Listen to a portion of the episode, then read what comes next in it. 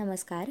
Radio M P S C गुरुमध्ये मी R J Prajakta सगळ्यांचे स्वागत करते असा घडला भारत या पुस्तकाच्या क्रमशः वाचनामध्ये. मित्रांनो असा घडला भारत या पुस्तकाच्या क्रमशः वाचनामध्ये आज आपण सुरुवात करणार आहोत. काँग्रेसच्या छत्राखालील समाजवादी गट बाहेर पडून समाजवादी पक्षाची स्थापना. स्वातंत्र्यापूर्वी समाजवादाचा पुरस्कार करणाऱ्या जयप्रकाश नारायण नरेंद्र देव आदी अनेक नेत्यांनी स्वतंत्रपणे पक्ष स्थापन न करता स्वातंत्र्य चळवळीचे नेतृत्व करणाऱ्या काँग्रेस पक्षांतर्गतच काँग्रेस समाजवादी पक्ष नावाचा गट तयार केलेला होता.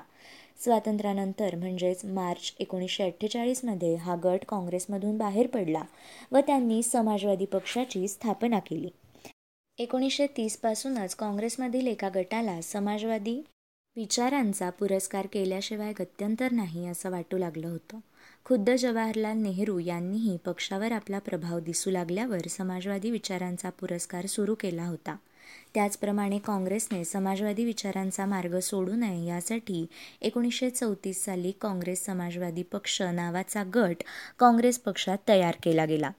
जयप्रकाश नारायण नरेंद्र देव अच्युतराव पटवर्धन अशोक मेहता असे दिग्गज स्वातंत्र्यसेनानी या गटाचे नेते होते. या नेत्यांना काँग्रेस पक्षात मोठा मान होता. एकोणीसशे बेचाळीसच्या लढ्यात काँग्रेसचे अग्रगण्य नेते तुरुंगात गेले असताना या नेत्यांकडेच काँग्रेसचे नेतृत्व होतं व त्यांनी ते समर्थपणे हाताळलंही होतं. त्यातून या गटाचा काँग्रेस पक्षात प्रभाव तयार झाला होता. याच काळात सरदार वल्लभभाई पटेल यांचाही काँग्रेस पक्षावर मोठा प्रभाव होता व त्यांनी पक्षाची संघटना व्यवस्थित बांधल्यामुळे त्यांना गुजरातप्रमाणेच उत्तर भारत व उर्वरित प्रांतातही चांगला पाठिंबा होता. त्यामुळे पक्षात नेहरू पटेल आणि समाजवादी यांचे गट स्वतंत्रपणे कार्य करत होते. काँग्रेसचं बदलतं स्वरूप व समाजवाद्यांची भूमिका.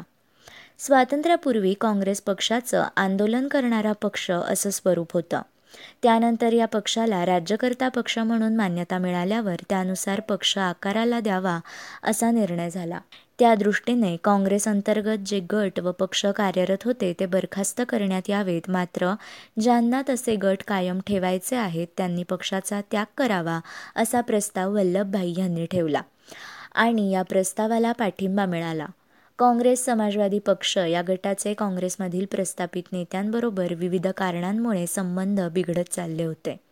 काँग्रेसच्या बदलत्या स्वरूपामुळे गांधीजींच्या अखेरच्या दिवसात जयप्रकाश नारायण यांनी त्यांना समाजवादी काँग्रेस मंडळमधून बाहेर पडतील याची कल्पनाही दिली होती. या घडामोडीला जवाहरलाल नेहरू यांचा मनापासून विरोध होता. समाजवादी पक्षाने काँग्रेसबरोबरचे संबंध तोडण्यात त्यांचे व देशाचे दोहोंचे हित नाही असे त्यांना वाटत होतं. स्वतःचा पक्ष स्थापन करून जयप्रकाश व त्यांचे सहकारी चूक करत आहेत आणि ती चूक काही अंशी समाजवादाला बाधक ठरणार आहे असंही नेहरूंना वाटत होतं. मात्र नेहरू पंतप्रधान असले तरी पक्षावरची वल्लभभाई पटेल यांची असलेली पकड समाजवाद्यांना मान्य नव्हती. त्यामुळे जयप्रकाश नारायण त्यांच्या नेतृत्वाखाली समाजवादी गटाने काँग्रेसमधून बाहेर पडण्याचं ठरवलं आणि मार्च एकोणीसशे अठ्ठेचाळीसमध्ये नाशिकमध्ये समाजवादी गटाचे वार्षिक संमेलन भरले आणि त्यात अधिकृतपणे याबद्दलचा ठराव जयप्रकाश यांनी मांडला. राम मनोहर लोहिया यांनी त्याला अनुमोदन दिलं आणि पक्षाच्या नावातील काँग्रेस या शब्दाचा त्याग करून समाजवादी पक्ष या नावाने काम करण्याचं ठरवलं. पक्षविकास व विघटन. समाजवादी पक्षाला त्या काळी उत्तर भारतात चांगला पाठिंबा होता व मुंबईसारख्या शहरातील अनेक कामगार संघटना पक्षाच्या नेतृत्वाला मानणाऱ्या होत्या. जयप्रकाश नारायण आचार्य नरेंद्र देव राम मनोहर लोहिया एस एम जोशी आणि अशोक मेहता यांच्यासारखे विचारवंत नेते पक्षात असल्यामुळे या पक्षाला एकंदरीत चांगला पाठिंबा मिळेल असं तेव्हा मानलं जात होतं.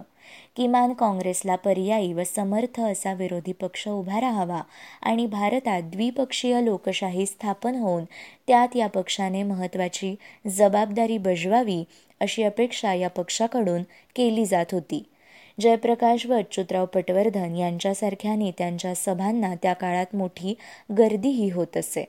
मात्र एकोणीसशे बावन्न साली झालेल्या स्वतंत्र भारतातील पहिल्या निवडणुकीत या पक्षाला अपेक्षित पाठिंबा मिळाला नाही. पुढे समाजवादी पक्षांतर्गत मतभेद होऊन त्यात वारंवार फाटफूट झाली. मतभेद होऊन एकोणीसशे बावन्नमध्ये प्रजा समाजवादी पक्ष उदयाला आला. पण त्यातही वारंवार फाटाफूट झाली. यानंतर आपण बघणार आहोत हिंद मजदूर सभेची स्थापना. स्वातंत्र्यप्राप्तीनंतर समाजवादी सिद्धांतांवर विश्वास ठेवणाऱ्या नेत्यांनी काँग्रेसमधून बाहेर पडल्यावर म्हणजे एकोणतीस डिसेंबर एकोणीसशे अठ्ठेचाळीस रोजी हिंद मजदूर सभा या कामगार संघटनेची स्थापना केली. स्वातंत्र्यानंतर कामगारांच्या हिताचा विचार करून समाजवादी नेते अशोक मेहता यांच्यासह Maniben Kara V Shivnath Banerjee R A Khedgikar R S Ruikar आदींनी हिंद मजदूर सभा या संघटनेची कोलकाता येथे स्थापना केली. कोलकाता येथे झालेल्या स्थापनेच्या अधिवेशनात ही कामगार संघटना कोणत्याही पक्षाशी राजकीयपणे जोडली जाणार नाही असा निर्णय घेतला गेला. मात्र त्याचवेळी संघटनेचा समाजवादी विचारांवर गाढ विश्वास असल्याचंही जाहीर केलं गेलं. हिंद मजदूर सभेची स्थापना होण्यापूर्वी तीन मे एकोणीसशे सत्तेचाळीस रोजी काँग्रेसने Indian National Trade Union Congress म्हणजेच इंटक ही संघटना स्थापन केली होती. त्यामुळेच कामगार क्षेत्रात आपलंही स्वतंत्र अस्तित्व असावं या दृष्टीने समाजवादी मंडळींनी हिंद मजदूर सभेची स्थापना केली. त्यापूर्वी एकोणीसशे वीसमध्ये All India Trade Union Congress म्हणजेच आयटक ही कामगार संघटना अनेक कामगार संघटनांनी एकत्र येऊन स्थापन केली होती. एकोणीसशे एक्केचाळीसमध्ये म्हणजे दुसऱ्या महायुद्धाच्या काळात ब्रिटिशांशी सहकार्याचं धोरण स्वीकारण्याच्या मुद्द्यावर एम एन रॉय व इतरांचे आयटकच्या नेत्यांशी मतभेद झाले. त्यानंतर रॉय यांनी आयटकमधून बाहेर पडून इंडियन फेडरेशन फॉर लेबर या नव्या संघटनेची स्थापना केली. एकोणीसशे अठ्ठेचाळीसमध्ये ही संघटना हिंद मजदूर सभेत विलीन झाली. अशोक मेहता हे या संघटनेचे पहिले सरचिटणीस बनले. एकोणीसशे एकोणपन्नासमध्ये चारशेच्या वर संघटना हिंद मजदूर सभेशी संलग्न होत्या व संघटनेची सदस्य संख्या सहा लाखांपेक्षा अधिक होती. अशोक मेहता व इतर समाजवाद्यांमध्ये नंतर मतभेद झाल्यामुळे एकोणीसशे बावन्नमध्ये प्रजा समाजवादी पक्ष उदयाला आला. त्यानंतर प्रसपचे एस एम जोशी यांच्या नेतृत्वाखाली हिंद मजदूर सभा संघटनेने एकोणीसशे त्रेपन्नपासून संयुक्त महाराष्ट्राच्या चळवळीत मोठी भूमिका पार पाडली.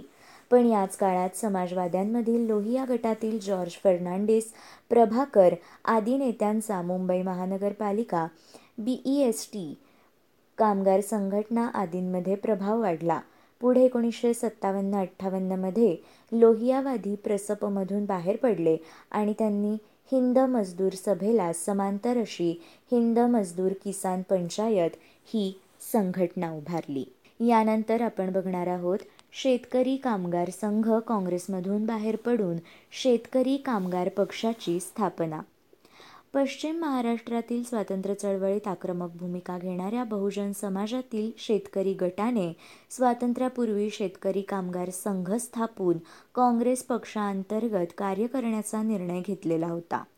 मात्र स्वातंत्र्यानंतर काँग्रेस पक्षाने पक्षघटना बदलल्यावर एक गट म्हणून या पक्षांतर्गत कार्य करणे शक्य नसल्याने हा गट काँग्रेसमधून बाहेर पडला व त्यांनी सव्वीस एप्रिल एकोणीसशे अठ्ठेचाळीस रोजी शेतकरी कामगार पक्ष या पक्षाची स्थापना केली. एकोणीसशे बेचाळीसच्या आंदोलनात सक्रिय होऊन पुढे सशस्त्र लढ्याची तयारी दर्शवणाऱ्या पश्चिम महाराष्ट्रातील एका मोठ्या बहुजन शेतकरी वर्गातील गटाने साताऱ्यात प्रतिसरकार स्थापन करण्यापर्यंत मजल गाठली होती. नंतर काँग्रेस पक्षाने स्वातंत्र्यासाठी ब्रिटिशांशी वाटाघाटी सुरू केल्या. अशा वाटाघाटी करणे या गटाला मान्य नव्हते. काँग्रेस पक्ष शेतकरी कामगार वर्गाचं हित साधण्यासाठी नवराष्ट्राची निर्मिती न करता भांडवलदार जमीनदार वर्गाच्या वर्चस्वाखालीच राहील अशी धारणा बाळगून या गटाने आपली आगळी संघटना शेतकरी कामगार संघ तीन ऑगस्ट एकोणीसशे सत्तेचाळीस रोजी स्थापन केली. मात्र काँग्रेस पक्षांतर्गतच कार्यरत राहण्याचं ठरवलं परंतु स्वातंत्र्योत्तर काळात वर म्हटल्याप्रमाणे काँग्रेसने आपली पक्षघटना बदलल्यावर या गटाने सव्वीस एप्रिल एकोणीसशे अठ्ठेचाळीस रोजी काँग्रेसमधून बाहेर पडून शेतकरी कामगार पक्ष म्हणजेच शेकाप या नव्या पक्षाची स्थापना केली त्यानंतर महाराष्ट्राप्रमाणेच बेळगाव आदी कर्नाटकातील भागातही पक्षाचं कार्य सुरू राहिलं. केशवराव जेधे, शंकरराव मोरे, दत्ता देशमुख हे शेकापचे आघाडीचे नेते होते. या पक्षाने मार्क्सवाद लेनिनवादावरील आपली निष्ठा जाहीर करून दाभाडी येथे मे एकोणीसशे पन्नासमध्ये झालेल्या पक्षाच्या अधिवेशनात आपलं डावं धोरण जाहीर केलं. त्यात काँग्रेससोबत समाजवादी व भारतीय कम्युनिस्ट पक्षावर टीका करणारा व आपली भूमिका स्पष्ट करणारा एक प्रबंध या अधिवेशनात सादर केला. दाभाडी प्रबंध म्हणून प्रसिद्ध असलेला हा प्रबंध वादग्रस्तही ठरला. मात्र या अधिवेशनानंतर या प्रबंधानुसार पक्षाची ध्येयधोरणे प्रत्यक्षात आणण्यास सुरुवात केल्यावर प्रमुख नेत्यांमध्ये एकंदर अंमलबजावणीबाबत जेधे, मोरे, देशमुख या प्रमुख नेत्यांमध्ये मतभेद होऊन एकोणीसशे एक्कावन्नमध्ये या पक्षात फाटाफूट झाली. दत्ता देशमुख यांनी कामगार पक्षाची स्थापना केली तर केशवराव जेधे यांनी काँग्रेसमध्ये प्रवेश केला. यानंतर या पक्षाचा प्रभाव नाममात्र होत गेला व मर्यादित क्षेत्रातच राहिला. पुढील काळात एन. डी. पाटील यांनी या पक्षाची धुरा दीर्घकाळ वाहिली. सैनिकी कारवाईद्वारे हैदराबाद संस्थांचे भारतात विलीनीकरण भारताला स्वातंत्र्य मिळाल्यावरही हैदराबाद संस्थान भारतात विलीन करण्यास नकार देणाऱ्या निजामासोबतचे वर्षभर सुरू असलेले वाटाघाटीचे सर्व प्रयत्न विफल ठरल्यावर आणि तेथील लोकचळवळींवरही निजामाच्या अत्याचारांचे दमनचक्र तीव्र व हिंसक होत गेल्यावर अखेर भारत सरकारने तेरा सप्टेंबर एकोणीसशे अठ्ठेचाळीस रोजी या संस्थानात सैनिकी कारवाई सुरू केली व चार दिवसात म्हणजे सतरा सप्टेंबर एकोणीसशे अठ्ठेचाळीस रोजी निजामाने शरणागती पत्करली आणि हैदराबाद संस्थानचं भारतात विलीनीकरण केलं गेलं. एकोणीसशे सत्तेचाळीसमध्ये भारताला स्वातंत्र्य मिळण्यापूर्वी जुनागड, काश्मीर व हैदराबाद ही संस्थाने सोडून इतर संस्थाने भारतात विलीन झालेली होती.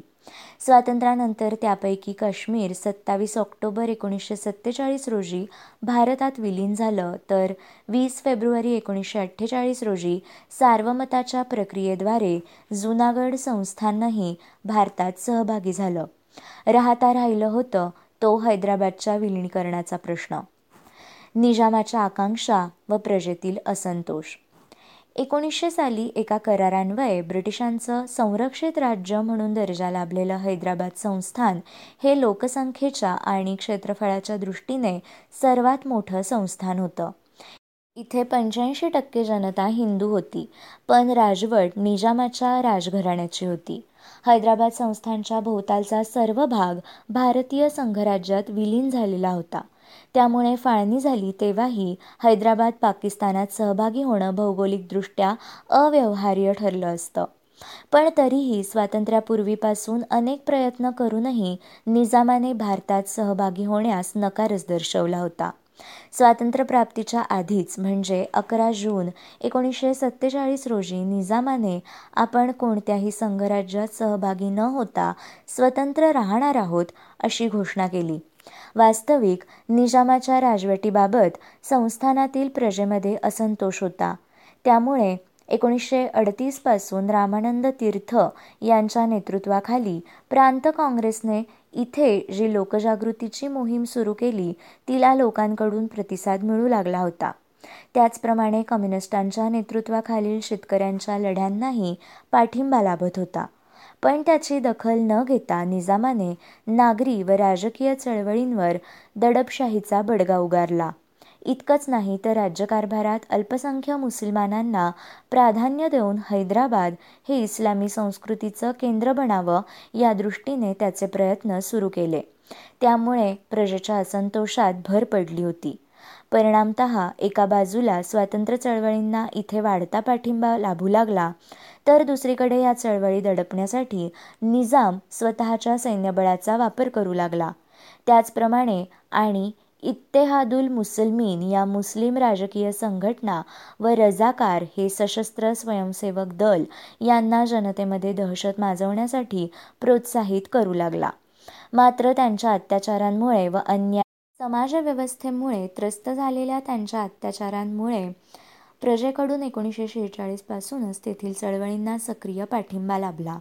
थोडक्यात एकोणीसशे सत्तेचाळीसच्या आसपास संस्थानात असंतोष तीव्र झालेला असूनही निजाम मात्र वेगळी स्वप्न पाहत होता भौगोलिक कारणांमुळे पाकिस्तानात सहभागी होणं शक्य असलं तरी आपल्याला संस्थानाला स्वतंत्र राष्ट्राचा दर्जा मिळू शकतो अशी शक्यता तो वर्तवू लागला.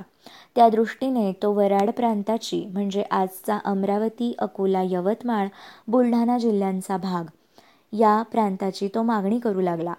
कर्जाच्या परतफेडीच्या व्यवहारात इंग्रजांनी तो प्रांत ताब्यात घेतला होता असं कारण त्याने त्यासाठी पुढे केलं.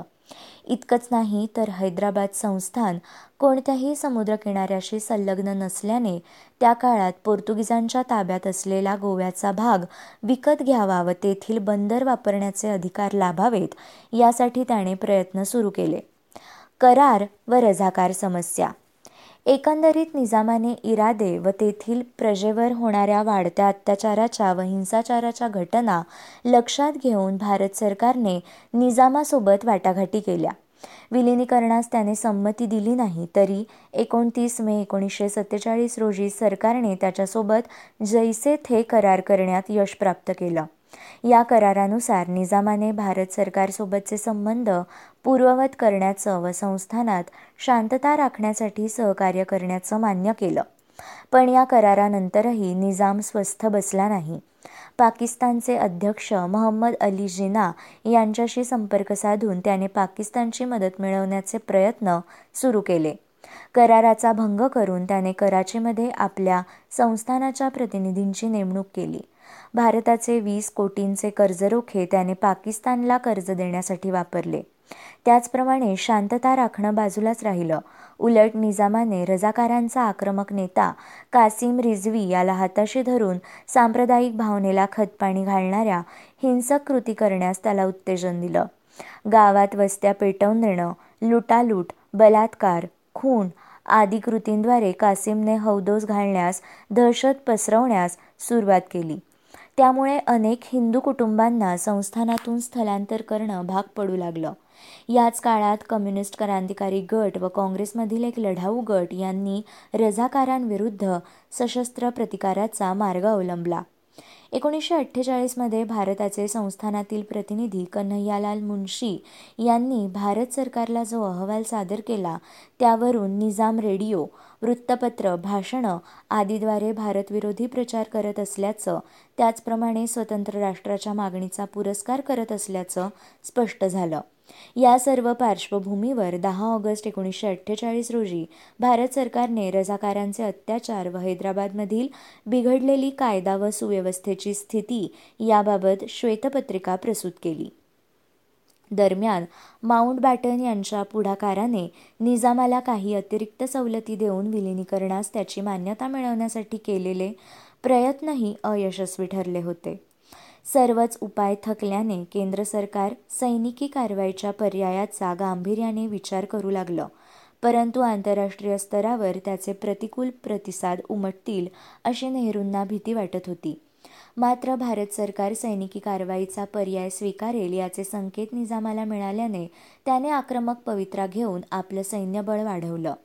भारतीय हवाई हद्दीचा वापर करून सुमारे तीस लाख पाऊंड किमतीची शस्त्रास्त्र आयात केली.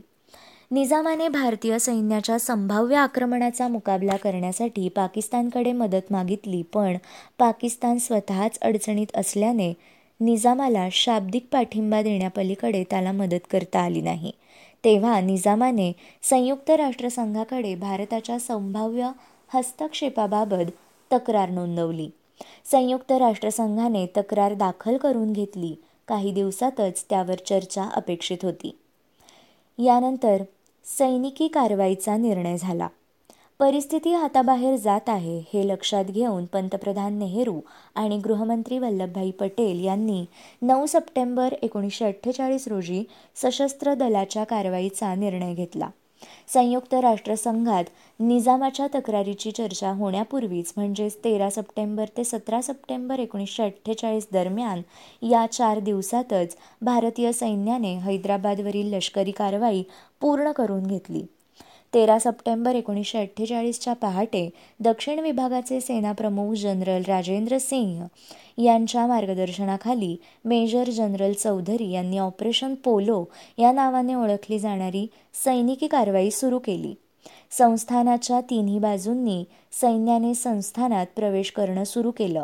मात्र सोलापूर मार्गाने मोठ्या प्रमाणावर सैन्य आत शिरलं. सैन्याने हैदराबादमधील बेगमपेठ व हकीमपेठ भागातील व बिदरकडील हवाई पट्ट्या बॉम्बफेक निकामी करून पाठवून दिल्या. जागोजागी हैदराबादच्या जनतेनं त्याचं स्वागत केलं.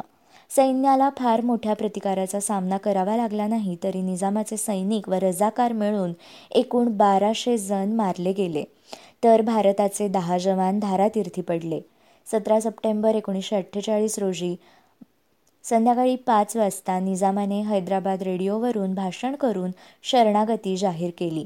दुसऱ्या दिवशी सकाळी त्याने major general J N Chaudhuri यांच्यासमोर औपचारिक शरणागती पत्करली.